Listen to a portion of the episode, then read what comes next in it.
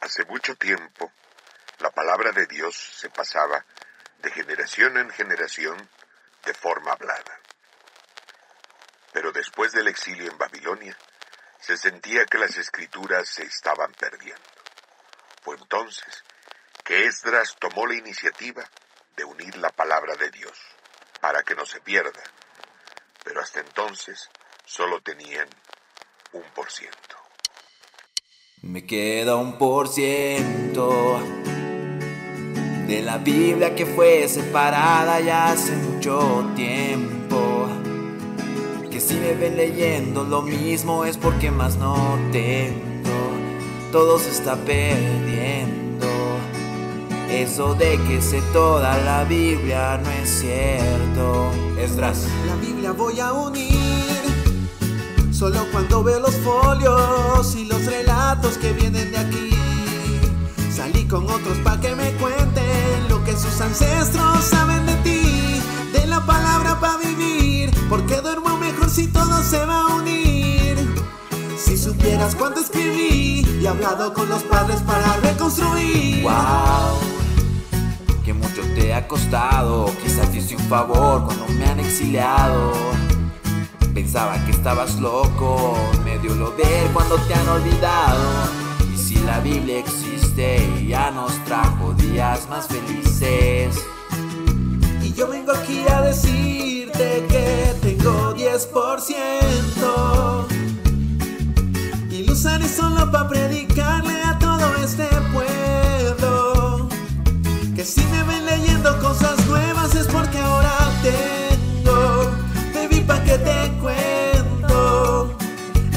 de que me ven muy feliz ahora es cierto.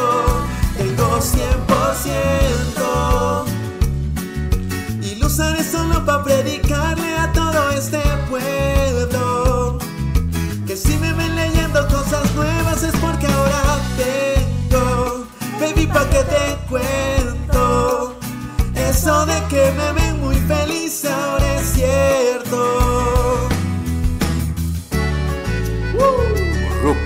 Reina Valera, 1960. Al mundo entero, Esdras, Nehemías 180.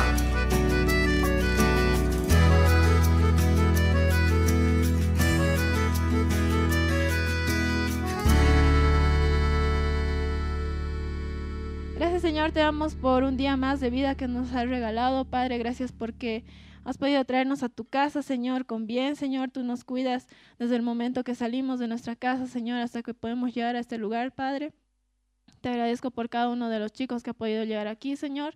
Que seas tú hablando a través de mí, Señor, que podamos aprender más de tu palabra, Señor, que todo lo que vayamos a hablar esta noche se quede en nuestros corazones, Señor. Y te doy gracias por todo, Padre. En tu nombre oramos. Amén. ¿A cuántos les gusta el me queda un por ciento? Pecadores. no, la verdad, yo, yo no sabía nada de, de esta canción hasta que viendo que vamos a hablar, sí, yo, yo, yo esos grupos no lo sé. hasta que hablando quedó así de me queda un por ciento, pero el por qué. Ahorita vamos a ver el contexto. Para eso vamos a... Bueno, les voy a contar primero, ¿no? ¿Qué, qué es todo esto? Eh, del mes de la Biblia. Bueno, la Biblia en la antigüedad, vamos a ver un poquito eso, que eh, los israelitas han empezado con todo esto, de, de, tener la palabra del Señor, ¿no? Pero ha llegado un tiempo en el que ellos eh, fueron exiliados, por así decirlo, o sea, su pueblo fue invadido y los llevaron a Babilonia, les llevaron a un lugar completamente diferente, eh, les destrozaron el templo que era donde ellos adoraban al Señor, porque ahí estaba la presencia y, y todo, todo un mambo ahí, entonces estaban súper dispersos, eh, como veíamos la canción solo quedaba un por ciento, porque antes eh, mucho no había esto de la escritura, eh, había muy poco, y lo, lo otro poco que había era como que pasado de boca en boca. Entonces la preservación de la palabra no, no estaba completa. Por eso ahí lo veíamos cantando todo triste a, a Esdras, como que su, todo lo que sabía era poquito. Y bueno, para ver esito vamos a irnos a Nehemías, capítulo 1, versículo 3 al 4. Vamos a ver a estos dos personajes que los veíamos acá cantando, eh, a Nehemías y a Esdras, los vamos a conocer un poquito. el por qué estaban tan tristes al inicio. Nehemías se lo conoce como, como el que lloraba, porque yo no veo ahorita por qué. Leemos todos juntos, dice, y me dijeron, el remanente, los que quedaron en la cautividad, que eran los que, los que se habían quedado en, Jerusalén, porque los demás habían sido llevados a Babilonia, dice, allí en la provincia están en gran mal y afrenta, y el muro de Jerusalén derribado y sus puertas quemadas a fuego. Y cuando oí estas palabras, dice ahí eh, Nehemías, me senté y lloré, e hice duelo por algunos días, y ayuné y oré delante del Dios de los cielos. Fue tanto el dolor de ver a todo su, a todo su pueblo, eh, o al enterarse que, que, todo su pueblo, que, que, sus casas habían sido quemadas y demás, eh, lloró. Y oró al Señor. Y bueno, después en, en la historia podemos ver, eh, si ustedes pueden leerlo después, eh, pide que, que se pueda reconstruir todo esto porque para ellos era muy importante donde adorar a Dios. Pero paralelo a todo esto tenemos también a Esdras. Y para eso vamos a ver quién era Esdras. Nos vamos a ir a Esdras, capítulo 7, verso 10. Ahí lo tenemos, gracias. Y dice, ¿por qué Esdras había preparado su corazón para inquirir la ley de Jehová y para cumplirla, y para enseñar en Israel sus estatutos y decretos? Bueno, Esdras era un sacerdote y un escriba era de las personas que se encargaba de conocer de memoria la ley de Moisés. Entonces esa parte sí se la sabía. Pero habían otras cosas que, que no, no se les sabía de memoria. Entonces todo ese tiempo él eh, tenía ese dolor también en su corazón, al igual que, que Nehemías. Nehemías estaba más dolido por el hecho de, del templo, que era donde adoraban, y Esdras estaba más pensando en todo esto que era la preservación de la palabra, que no se vaya perdiendo. ¿Por qué? Porque cuando estaban todos en, Babilonia, los que habían sido llevados, se estaba perdiendo su cultura. A ver, por ejemplo, nosotros que somos de Cochabamba, ¿qué es nuestra cultura? Trancapecho, trancapecho la, la comer, la yajuita, o, o más abierto, como bolivianos, ¿qué es nuestra cultura? El folclore, dicen por allá. La, la, llamita, bueno, la llama también es del Perú. Pero, o sea, son cosas que nos caracterizan, ¿no? Pero, ¿qué pasaría si viene un país X y nos conquista y empezamos a tomar sus, sus culturas como, como decía el Evo, ¿no? como que estábamos agarrando lo de, lo de Halloween y dejando al lado lo de, lo de Todos Santos, ¿no? Entonces, como que se va perdiendo ahí la cultura un poquito, ¿no? Algo así estaba pasando en, en Babilonia, porque los, los israelitas tenían su, su, cultura, tenían sus leyes, tenían sus tradiciones, pero cuando estaban en Babilonia empezaron a agarrar esas tradiciones. Empezaban como que a casarse con, con personas que no eran de su clan, porque eso también tenían sus leyes tenían unas leyes medio raras, pero eran de, de la antigüedad. Pero eh, todo eso se estaba perdiendo. Entonces, eso es lo que, lo que a Esdras le, un poquito le dolía porque no tenían una Biblia como nosotros la podemos tener acá. Ellos no tenían esto así escrito. Lo poco que tenían era, como les digo, algunos sí de los, de los escribas sí se los sabían de memoria las leyes, eh, los diez mandamientos y demás, pero lo demás no, estaba perdido. Entonces, ¿qué hizo él? Como veíamos en la canción, ¿no? Primero tenía un por ciento, después 10%, después tengo 100%, dice que bien. Pero ha sido todo un proceso. Es como que ha ido y le ha preguntado, no sé, al Boris. Boris, ¿qué saben tus antepasados que, que, que, que hayamos pasado de la cultura de nuestro país? No, no, pero digamos que eres de otra persona, no sabe nada. Pero digamos, digamos, va y me cuenta y me dice, sí, ha pasado esto, esto y el otro, allá, entonces yo voy y lo escribo. Luego voy más allá y le digo, Celi, ¿tú, tu familia, ¿qué sabes sobre, no sé, lo que hemos pasado hace 20 años? Sí sabes. Pero, o sea, iba, iba así, eh, iba por personas, por casas, por, tribus a preguntar eh, qué sabían de lo que había pasado, porque pasó muchas cosas. Porque sí, la ley de Moisés lo tenían y demás, pero lo que había pasado en la cautividad, lo que los profetas iban diciendo, se estaba perdiendo. Entonces lo que él hizo fue agarrar y, bueno, preservar, como lo decía, ¿no? Hasta tener un 100% hasta ese momento.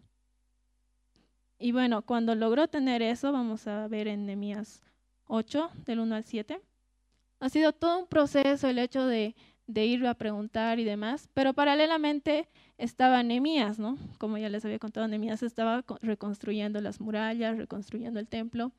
Y el momento que han logrado hacer todo eso, pasó lo siguiente. Dice así, y se juntó todo el pueblo como un solo hombre en la plaza que está delante de la puerta de las aguas. Y dijeron a Esdras, el escriba, que trajese el libro de la ley de Moisés, el cual Jehová había dado a Israel. Siguiente.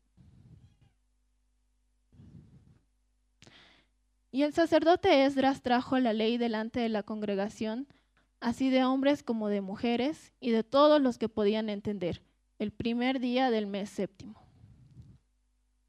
Y leyó, el, eh, y leyó el libro delante de la plaza que está delante de la puerta de las aguas, desde el alba hasta el mediodía, en presencia de hombres, mujeres y todos los que podían entender. Y los oídos de todo el pueblo estaban atentos al libro de la ley. Y el escriba Esdras estaba sobre el púlpito de madera que había hecho para ello, y junto a él estaba Matatías, Sema, Nina, Suria, y bueno, un montón de, personas ahí. Y, y abrió después Esdras el libro a ojos de todo el pueblo, porque estaba más alto que todo el pueblo. Y cuando lo abrió, todo el pueblo estaba atento. Bendijo entonces Esdras a Jehová, Dios grande, y todo el pueblo respondió, amén, amén, alzando sus manos y se humillaron y adoraron a Jehová inclinados a tierra. Había pasado un montón de años que el pueblo no había escuchado la palabra. Había pasado tanto tiempo y se han quedado seis horas parados. No sé si ustedes podrían resistir una prédica de seis horas parados.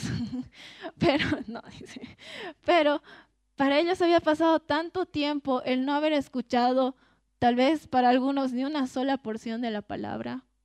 Tal vez había pasado tantos años sin escuchar la voz de Dios, que ahí, como hemos leído, ¿no? el 5 me gustaba, si podemos leer, volver, Dani. Dice, cuando todo el pueblo, porque estaba más alto que todo el pueblo y cuando lo abrió todo el pueblo estuvo atento. Entonces, para ellos era tan importante estar seis horas parado escuchando, es algo realmente importante para ellos. Y si para ellos en la antigüedad que tenían, que sería como que, tal vez ni siquiera esto, tal vez un poquito menos tenían todo lo que, lo que en ese momento tenían, pero para ellos era tan importante. Pero para nosotros que ya la tenemos la Biblia completa, ¿qué tan importante debería ser para nosotros? Si para ellos en ese tiempo que solo tenían un por ciento de conocimiento, tal vez algunos solo se sabían los diez mandamientos ese rato, para ellos era solo un por ciento. Pero nosotros que ya podemos tener una palabra completa, ¿qué tan importante debería ser para nosotros?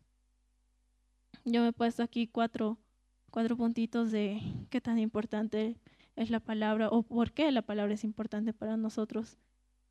Y la primera que pude ver es que Dios se comunica a través de a través de su palabra hacia nosotros. Podemos ir a 2 Timoteo 3, 16 al 17. Gracias.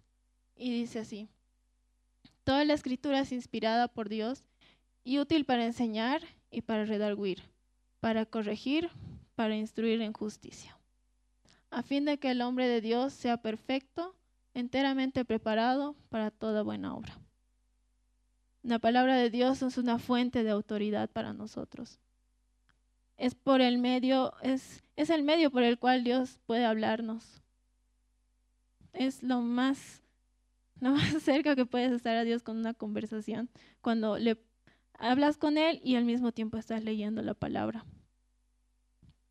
Como les decía, los, los israelitas solo tenían esta tradición oral que era el, aprenderse algunas cosas de palabra, de la palabra y pasarla a generaciones. Pero nosotros tenemos la bendición de tener una, palabra, una Biblia escrita. Y esa tiene que ser una fuente de autoridad para nosotros, para nuestra vida. El segundo puntito que quería mostrarles es que eh, la palabra es una guía para nuestras vidas. Y aquí yo me puse el versículo que, que más me gusta en la vida, que es el Salmo 119, 105 que me hace recuerdo porque de chiquita me disfrazó de una lamparita. Pero me encanta mucho ese versículo porque dice, lámpara es a mis pies tu palabra y lumbrera mi camino. Realmente la palabra de Dios puede guiarnos en, en las situaciones más difíciles de nuestra vida. Realmente lo que está escrito aquí nos guía en la vida. Ah, tanto así igual uh, como los israelitas en ese tiempo todas esas leyes que ellos tenían era para guiarles. Ahí está el, salmito que me gusta a mí mucho. y bueno, en la Biblia podemos encontrar todos esos principios, todos esos valores para que podamos vivir una vida armoniosa, una vida justa delante del Señor. Es, es nuestra lámpara. Después, el, el tercer puntito que me puse es que la Biblia nos da vida me gustaba mucho, no, no me acuerdo dónde lo escuché, pero que la palabra está viva. La palabra de Dios, la Biblia, no es una palabra que simplemente ha sido escrita en un tiempo antiguo y ahí quedó, que es simplemente un libro de historia y ahí quedó. No, la palabra del Señor tiene vida. Por más que yo ya haya leído un versículo un día, de aquí a dos semanas puedo leer el mismo versículo y el Señor puede estarme hablando de una cosa completamente diferente que también va a alimentar mi alma. Para esto eh, podemos irnos a Juan 5, versículo 39. Ahí está. Que dice así, escudriñad las escrituras porque a vosotros os parece que en ellas tenéis la vida eterna y ellas son las que dan testimonio de mí. Ahí está hablando Jesús es muy genial porque el mismo Jesús, mismo Dios es que nos dice que tiene vida eterna. La palabra que Él nos dice tiene vida eterna. Y el otro puntito que me puse es que nos da también la Biblia, la palabra, la fortaleza en la fe. Podemos ir a 2 Corintios 4:16. Ahí está. Dice así. Por tanto, no desmayamos antes, aunque esté nuestro hombre exterior, aunque nuestro hombre exterior se va desgastando, el interior no obstante se renueva día a día. Cuando leemos la palabra de Dios cada día, nos vamos renovando.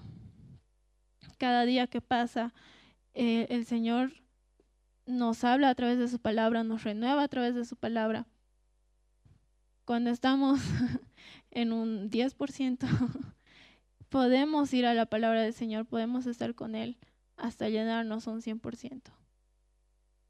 Cuando tu celular está en un 10%, ¿qué haces? Corres al cargador. es lo primero que haces, ¿no? Ni siquiera lo, lo paro un cachito, ya no veré todavía TikToks. No, agarras y corres al cargador ese cachito. y eso mismo es lo que deberíamos hacer nosotros en nuestra vida. Cuando realmente nos sentimos en un 10%, en un 3%, algo está faltando en mí. Deberíamos correr a la palabra. Deberíamos llenarnos de la palabra porque, chicos, aquí hay tantas cosas, hay tantas promesas que el Señor nos da, tantas, nos alienta a seguir. Aquí también está la promesa de, la salvación, está eh, cómo el Señor nos ha perdonado, cómo el Señor nos hace libres. Como para los israelitas, todo esto que les digo, la ley de Moisés, toda su historia, para ellos era su cultura, era su identidad. De la misma manera para nosotros la Biblia es nuestra identidad.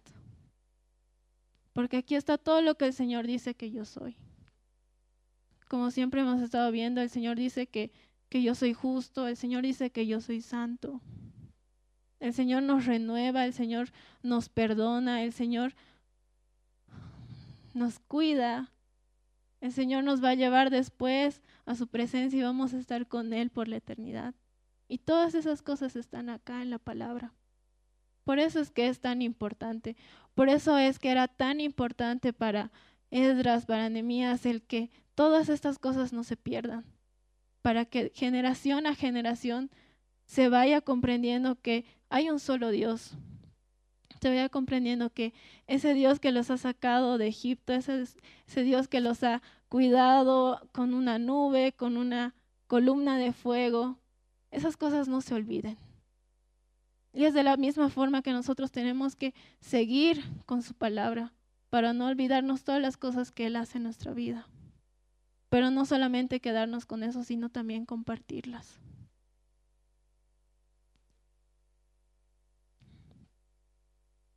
Y bueno, eso es lo que quería compartirles hoy día y decirles que la Biblia es un tesoro que nos conecta con Dios. Me gusta esa frase mucho. Entonces yo les animo a que valoremos realmente la Biblia que tenemos, a que podamos estudiar la palabra de Dios cada día.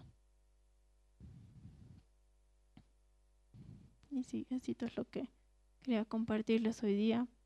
Que no se queden con, con un por ciento, que no, no, no, no, se queden con la canción de un por ciento, pero que, se, que, que no se queden solo con el un por ciento de, de, escuchar la Biblia, la, la, palabra al venir acá. Es bueno congregarse, sí, pero no nos quedemos con eso. Tenemos la palabra del Señor que podemos leerla cada día, que podemos llenarnos cada día de ella. Y como les, les decía, ¿no? La, la importancia de que el Señor se comunica con nosotros a través de ella.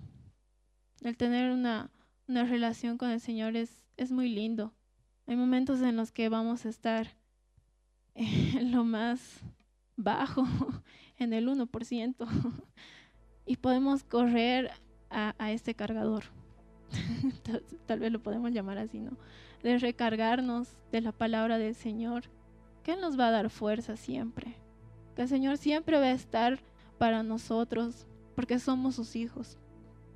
Va a estar para nosotros, para consolarnos, va a estar con nosotros para decirnos, aquí estoy. Tal vez hay momentos en los que solo vamos a pensar que estamos nosotros y nuestra fuerza.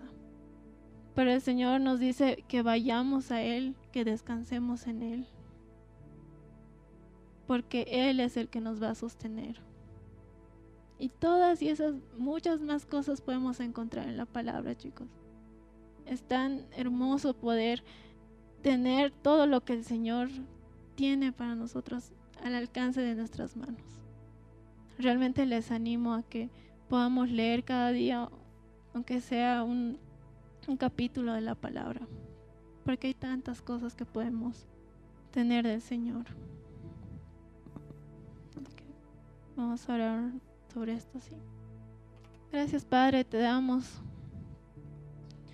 Gracias Señor porque tú has permitido que tu palabra sea preservada, Señor, a través del tiempo. Gracias porque ahora podemos tener, Señor, tu palabra al alcance de nuestro bolsillo, se podría decir, Señor. Gracias, Señor, te damos porque podemos leer todo lo que tú tienes para nosotros, Señor. Queremos cada día, Señor, acercarnos a tu presencia, Padre. Queremos que tú nos hables, Señor, Danos, Señor, esos oídos abiertos, Señor, para que podamos escuchar lo que tú tienes para nosotros, Padre.